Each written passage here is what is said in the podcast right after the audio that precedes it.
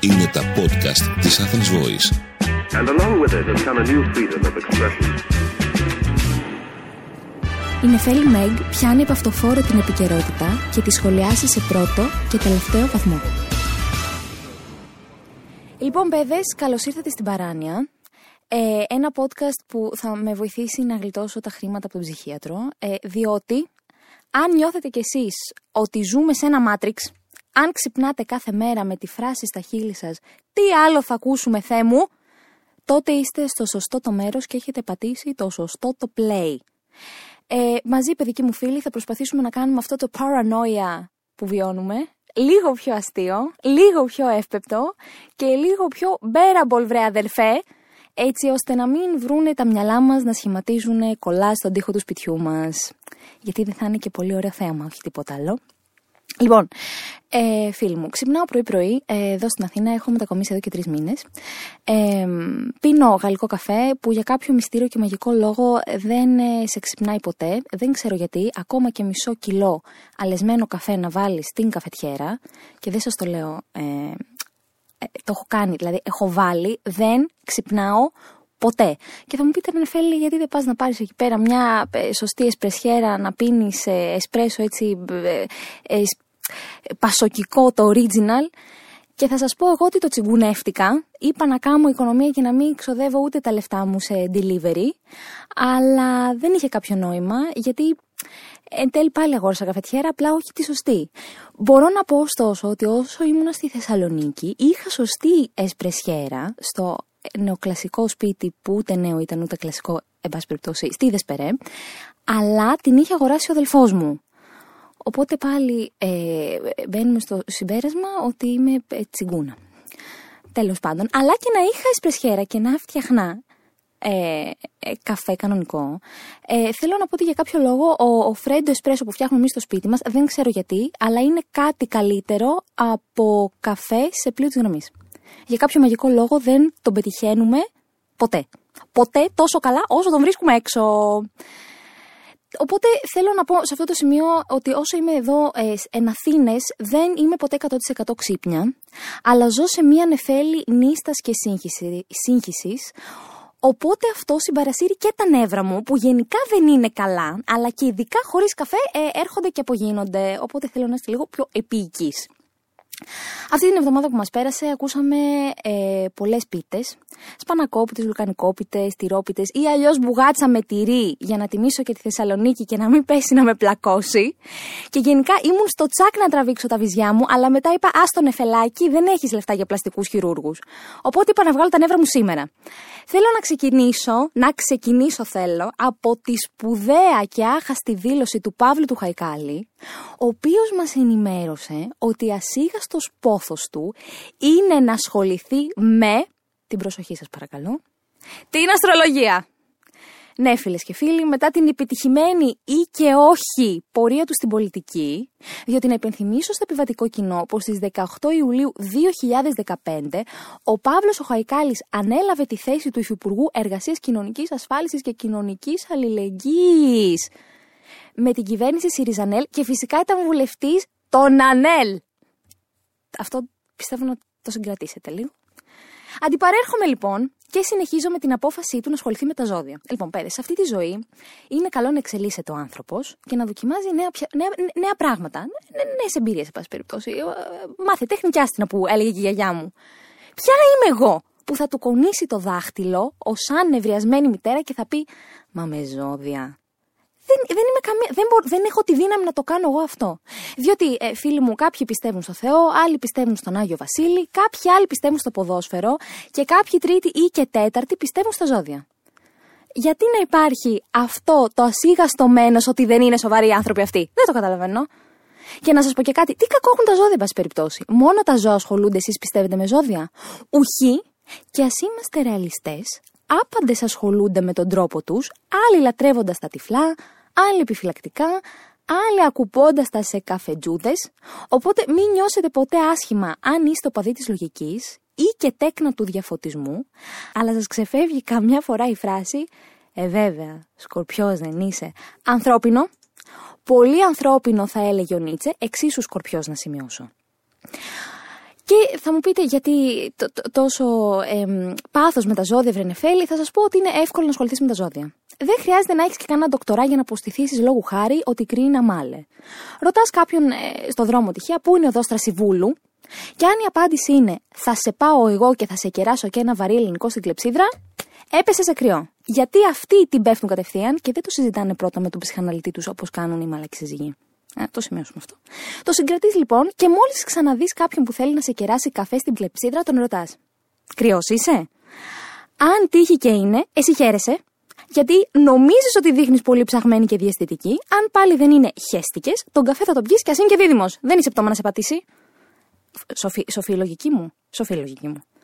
Επίσης, τα ζώδια είναι το καλύτερο κοινωνικό λιπαντικό. Τι εννοώ με αυτό; Τώρα με την πανδημία, όλοι περνάμε μια δύσκολη ψυχολογική κατάσταση. Δεν θες να ρωτήσεις τον άλλον αν έχασε κάποιον από COVID, αν πιστεύεις στα εμβόλια και αν το μόνο θετικό στη ζωή του είναι το PCR.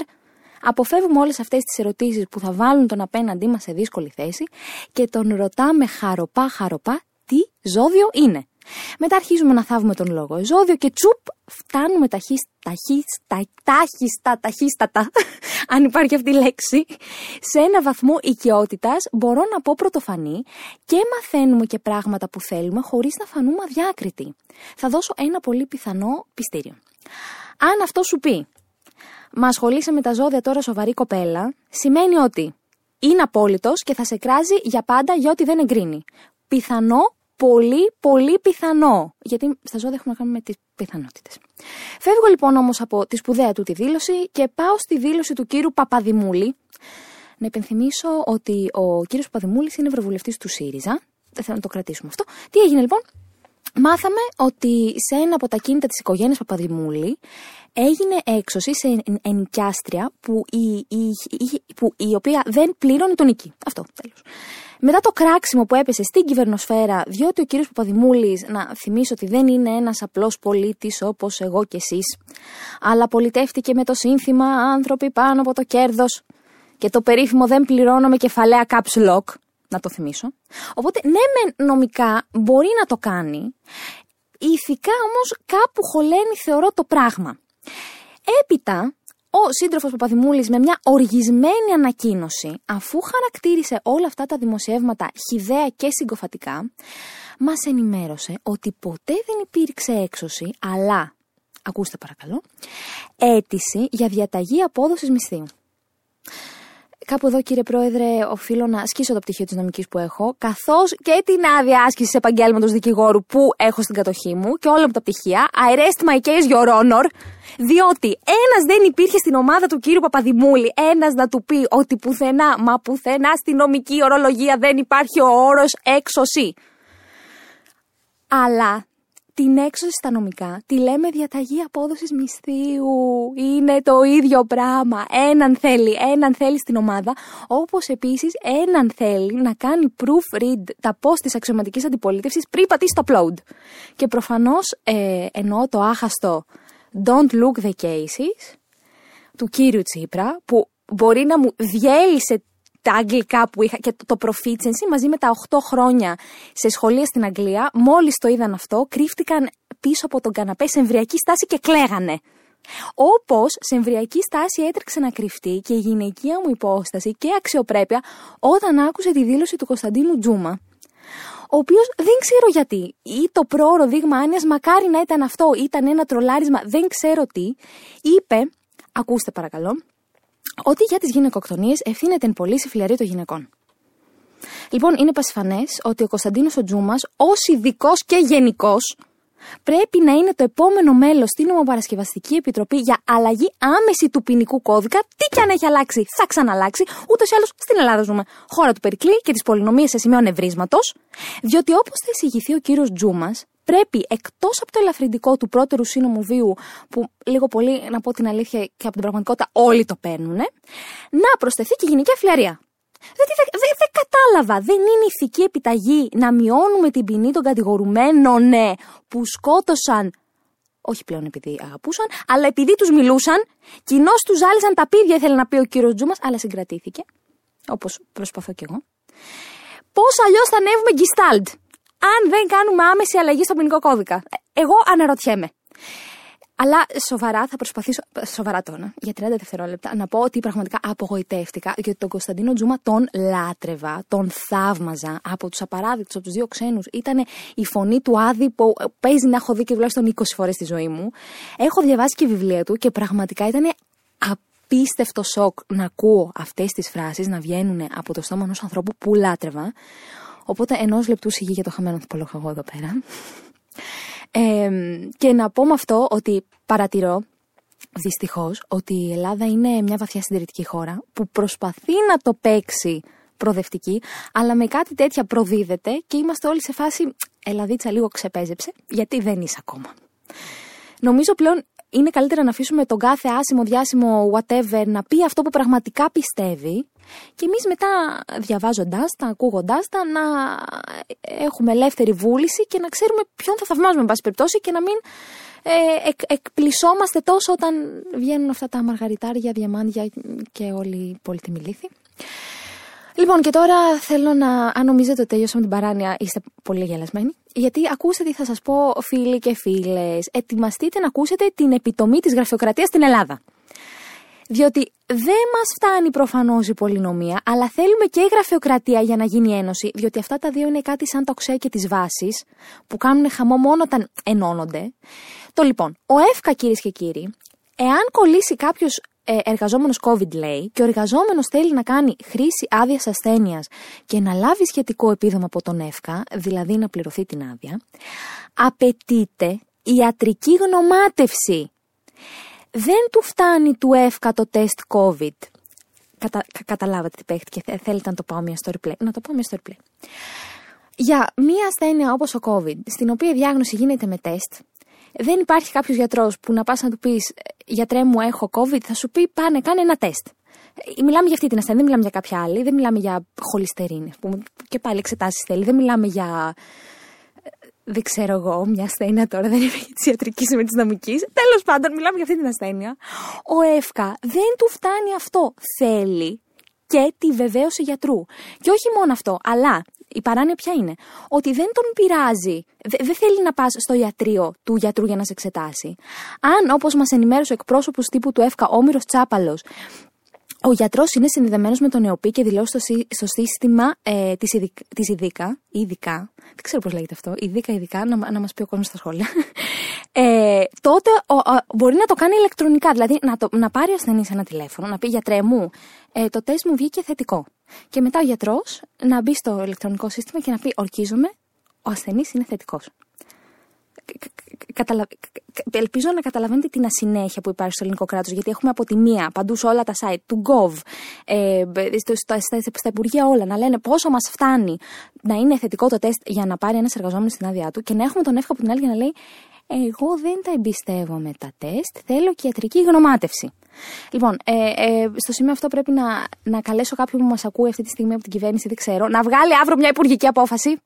Ένα, δεν ξέρω εγώ τι, κάτι το οποίο να λύνει αυτή την συνέχεια, διότι είναι σαν να μας κορυδεύετε μπροστά στα, στα, στα μάτια μας. Είναι σαν να μας λέτε ότι δεν είναι αξιόπιστα. Παρα, παρακαλώ πολύ, αυτό πρέπει να. αύριο. Αύριο θα περιμένω να έχει βγει η οικία. Εκείνη η υπουργική απόφαση. Είναι μια εγκύκλιο, παιδί μου, που μπορεί να μην έχει δεσμευτική για τον κόσμο, αλλά έχει δεσμευτική ισχύ για τα μέλη του, του δημοσίου. Σε άλλο επεισόδιο μπορώ να αναλύσω τι στο καλό είναι εγκύκλιο. Και συνεχίζω την παράνοια με την άχαστη δήλωση, μόνο άχαστες δηλώσεις είχαμε αυτήν την εβδομάδα, του κύριου Οικονόμου, ο οποίος είναι ο εκπρόσωπος της κυβέρνησης, ότι η Ελλάδα, η Ελλαδίτσα μας, η χώρα που είπαμε του περικλή της πολυνομίας και της γραφειοκρατίας, αν είστε όρθιοι, καθίστε για αυτό που θα πω. Αν τρέχετε, πάρτε μια ανάσα, πιείτε μια γκαζόζα η χώρα μας η Ελλάδα ηγείται στην τέταρτη βιομηχανική επανάσταση και μεριμνά για την ποιότητα της ζωής όλων των ανθρώπων της. Τότε κύριε οικονόμου Silicon Valley τι ακριβώς κάνει, μας κερνάει κουαντρό, δεν το καταλαβαίνω. Δηλαδή κάπου όπα, όπα να πει η Ελλάδα ηγείται μια βιομηχανικής, επανα... μια βιομηχανική επανάσταση στα Βαλκάνια, να το καταλάβω, ρε παιδί, να το συζητήσω. Το ακούω. Όχι ευχάριστα, γιατί κάποιες βαλκανικές χώρες μας έχουν ξεπεράσει σιγά-σιγά. Αλλά όχι και του κόσμου, παιδιά. Θα, θα, θα με απολολάνετε και είπαμε δεν έχω λεφτά για ψυχίατρο.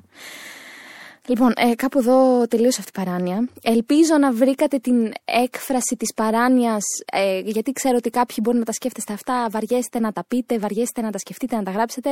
Ε, ελπίζω να έγινε η φωνή σας και να είπατε ουφ, επιτέλους κάποιος τα είπε. Αυτό θέλω να κρατήσουμε από αυτό το podcast, ότι ουφ, επιτέλους κάποιος το είπε.